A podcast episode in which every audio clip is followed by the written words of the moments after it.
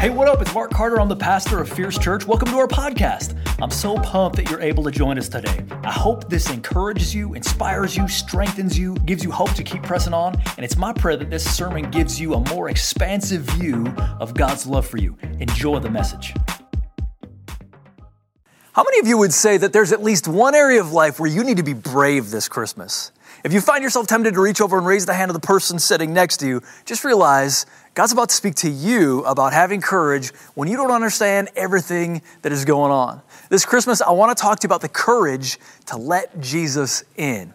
And even as you think about the coming year, I want you to say out loud, out of your mouth, this year, I will boldly trust God.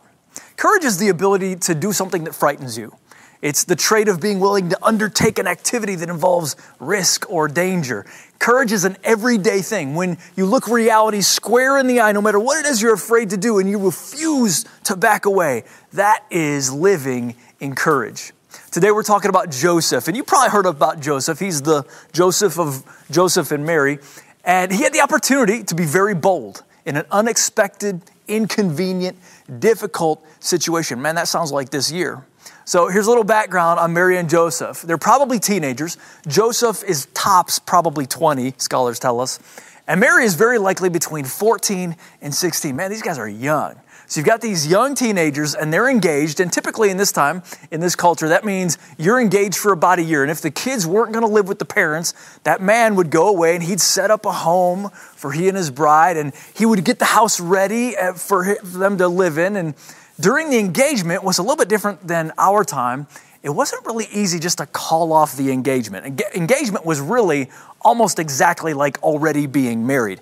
You couldn't live together and you couldn't consummate the marriage, but you were still seen as married. And if you wanted to call off the engagement to get a divorce, you actually had to legally get divorced in order to not get married. Man, that's complex. Well, Joseph and Mary have to have a difficult conversation because Mary's found out that she is supernaturally pregnant. She's never been with a man, but she's pregnant by the Holy Spirit. And you can imagine, this is a pretty awkward conversation for her. Can you imagine what it's like to be in this conversation? She's probably got tears in her eyes. She's probably trying to explain this, and he's looking at her and he's like, Mary, I mean, what do you want me to say? You must have been with somebody.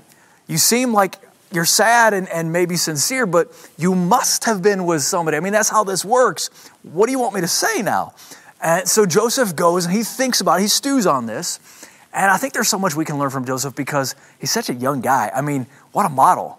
The integrity that he's about to display, he's probably angry. I mean, this is really inconvenient for his life. I mean, like, really inconvenient. I'm sure he's like, hey, man, we had a plan and we were going to do this thing. And you know, probably their, their parents might have arranged this, but they might be very much in love. And there's significant shame that's going to come now because people are going to figure this out. People are, you know, they can count just like us, and they're going to be like, okay, wait, wait, wait, wait. So you got married in January, baby comes in April. Something didn't go right here, guys. That's not enough months. And so, you know, especially in this time in culture, there's, there's going to be some kind of a scarlet letter that's likely put around her neck. And Joseph is thinking about this. He's contemplating this. He's like, she's clearly committing adultery. The godly thing for me to do is probably back out of this.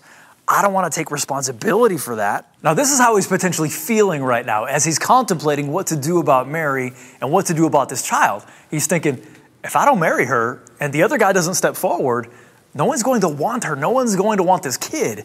You know, she's going to be destitute once her parents die. His decision here is ultimately about this Will he stop Jesus from coming into his life because he's afraid? He's got stuff to lose. And, and stuff to lose often keeps many of us from receiving Jesus into our lives. That's why we need courage. This passage shows us that receiving Jesus into our life takes above all courage. Even letting Jesus in requires courage. So let's pick it up in verse 18, Matthew 1. This is how Jesus the Messiah was born. His mother Mary was engaged to be married to Joseph. But before the marriage took place, while she was still a virgin, she became pregnant through the power of the Holy Spirit. Joseph, her fiance, was a good man, and he did not want to disgrace her publicly, so he decided to break the engagement quietly. As he considered this, an angel of the Lord appeared to him in a dream.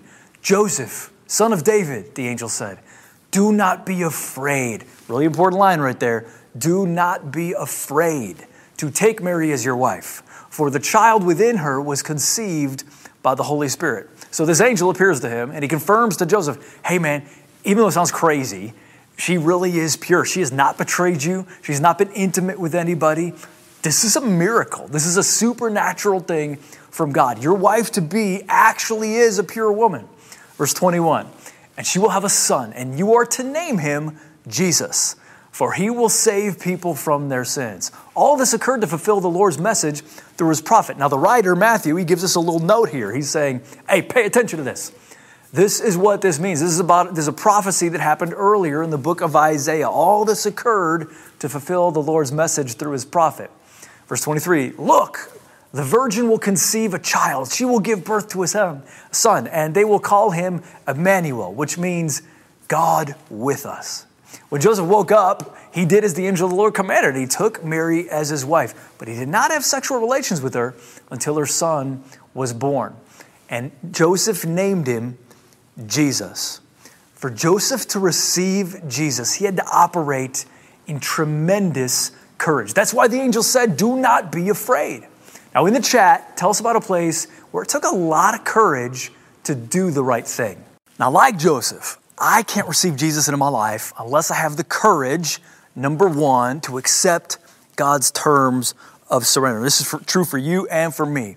See, loving God wants Joseph to know some things about this child that he's asking him to raise for him. He says, Joseph, just so you know, this baby will be God the Son. Matthew 123 declares the prophecy Look, the virgin will conceive a child. She'll give birth to a son, and they'll call him Emmanuel, which means God with us. This son is going to be conceived without the aid of any human father whatsoever, and that's going to fulfill a prophecy from Isaiah 7:14. Now, here's something that we all need to remember, just so we're clear.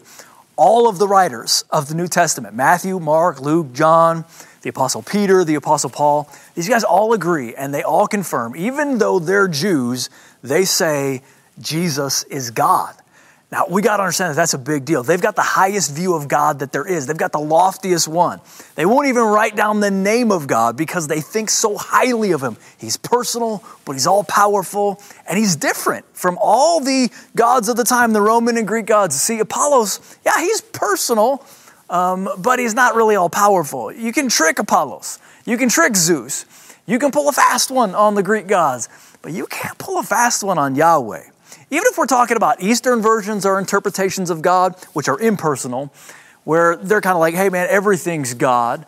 They're not talking about the personal God, Yahweh. And Yahweh's the one who wants to enter in. And so this angel is telling Joseph, hey man, before you raise this child, you just got to know this son is going to be Emmanuel, which means God with us. He is straight up God.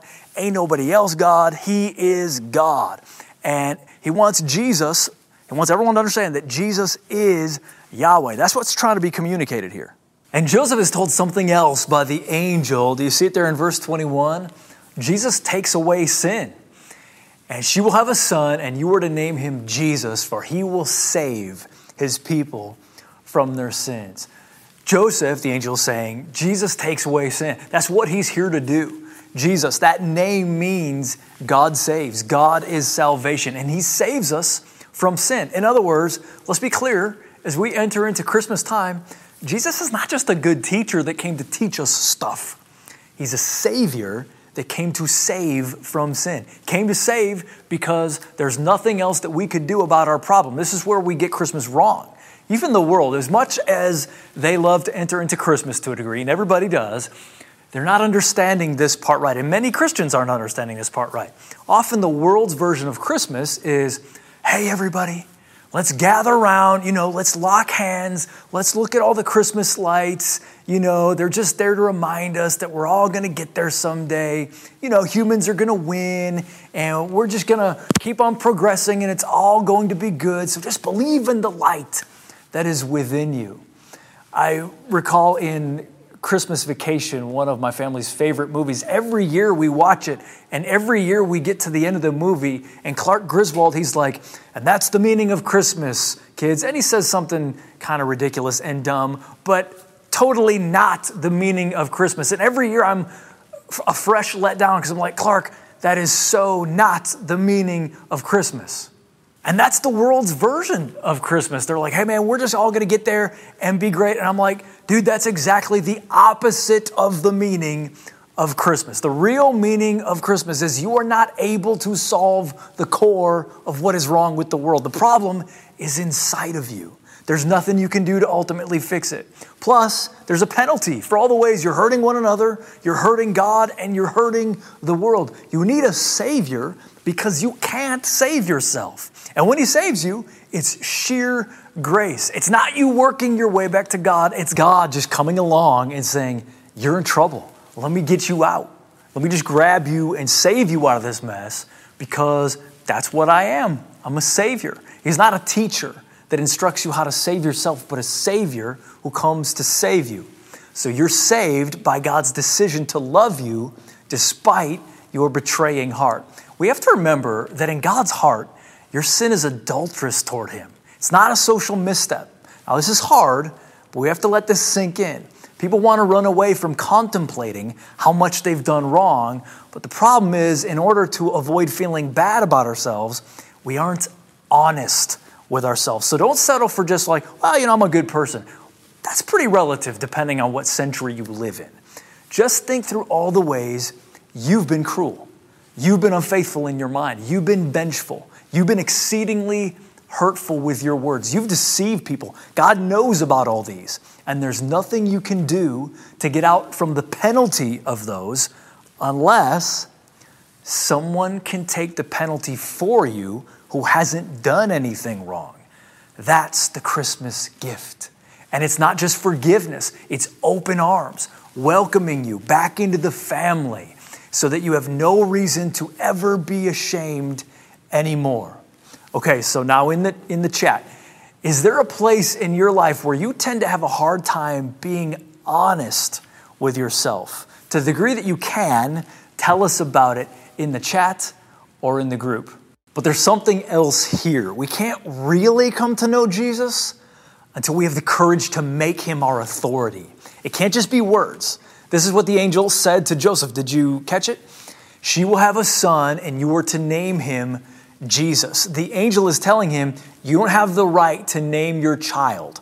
In other words, even now, but especially when it was the father's privilege to name the child, they're going to name him based on what the father wants, and they're kind of almost in a way prophesying over them. But the angel wants Joseph to know from God hey, Joseph, let's just be clear.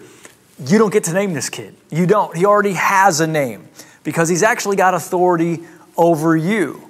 Okay, now we understand that it's the parents' privilege to name their kids. I've got five kids, and no one else came in the room and named them for us when they were born. Kenzie and I named the kids. Anything you create, you get to name. If you have a business, you get to name the business. If you have an invention, you get to name the invention.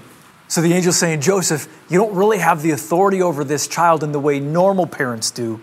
He'll be born infinitely older than you. The Father's already named him Jesus. His name is Jesus. It means God saves. And what it means for Joseph is what it means for us, my friends. If you want to receive this child into your life, this child does not come under your management. When Jesus comes into your life, you don't get to name him, he names you. The namer is the one with the authority. And we see this all the time. We see we, we have to have a desire to not want to live a life where we represent um, a different life than we're claiming. We don't want to say to people, oh, yeah, I follow Jesus. And, and people are like, I don't know that you do because you act very different than someone who follows Jesus. It hurts the cause of Christ when we want Jesus to save us, but we don't want him as our authority. You know, people are scared to come to Christ, and the first reason is they think people are going to laugh at me. And the second reason is they think if I become a Christian, will I be able to do this or will I able, be able to do that? Will I be able to do the things that I want to do? Or will Jesus help me do whatever I want to do? And Jesus Christ comes in saying, You have no idea what I'm going to tell you to do. The point is, we say, Whatever you tell me to do, since you're a king, I will do. And unless you say that to him, he doesn't come in at all. That's the reason why people pull back. There's no coming to Jesus really unless we accept His terms of surrender. And He wants to save us, He wants to be our best friend. Sometimes we think about Jesus like this giant, fluffy Barney in the sky, and like He just wants to sing songs and cuddle with us all day long. But He says, I'm the authority. You don't name me, I name you. You don't define what I am. You don't take little pieces of Jesus and string it together and wrap it around the Christmas tree. You don't make God in your image. Jesus recreates you and I in his image. He's doing the naming. He's the one saying, um, You are going to be this, and you're going to flourish, and you will live and be fruitful. But it's all him doing the naming. We don't name Jesus. Can somebody say amen? When Jesus comes into our lives, He's the one doing the naming. And when we come to Jesus, we say, Jesus, I just don't even know what you're going to do with my life. I believe you're going to make me. If I follow your ways, you're going to make things better and you're going to bring a lot of joy and blessing and peace in my life that I never knew before. The, the freedom of a clean conscience, of, of always knowing God's in control. And I believe absolutely that in heaven it's going to be awesome for sure, 100%. But the truth is, you make me, and I absolutely have no idea, no guarantees exactly what is going to happen because it's not about my agenda. It's about Jesus' agenda. I cannot receive Jesus into my life unless I have the courage, number two, to obey immediately when I don't understand completely. Now, that's a big deal and a huge responsibility to embrace. Think about this from Joseph's perspective. He's embracing a permanent marriage, taking responsibility for a child with sketchy info about what's going to happen. It's a major life altering obligation to embrace. I mean, this is a big, big thing for the angel to ask Joseph to do. I don't know about you, but I'd be like, Angel, you're not really giving me very much. I don't know if you notice, but there's not a lot of detail here. I'm a little worried about what it is I'm supposed to do. So you're telling me just name him and then he's going to save? I would want more information than that. I'd be like, what else do I have to do? He's like saying, Am I going to know what I'm supposed to teach this kid? Do I have to show him something about saving the world? Is there a moment where we start engaging, you know, that class or that set of skills? What exactly is my responsibility? It's weighty enough that I got to marry this girl and we've got to have this shame thing. Then I raise this kid. Am I going to know what to do at certain times? Hey, Lord, you know, you're just not giving me a lot and you're expecting me to obey completely without a lot of information. And God's like, yes, yes, that's exactly right. And we know, of course, on the other side of this thing, there's, there's roughly 33 years between when Joseph names the child and when Jesus actually fulfills the prophecy of saving the world on the cross. And that's a lot of time. And there's like no other details between then. And yet, Joseph, he buys it. He, he musters his courage. And he's like, yes, I will do that. I'll obey immediately when I don't understand completely because he had the courage to trust that the outcome is God's responsibility. Just obedience is mine. The outcome is God's responsibility. Just obedience is mine. See, extraordinary acts of God often start with ordinary acts of obedience.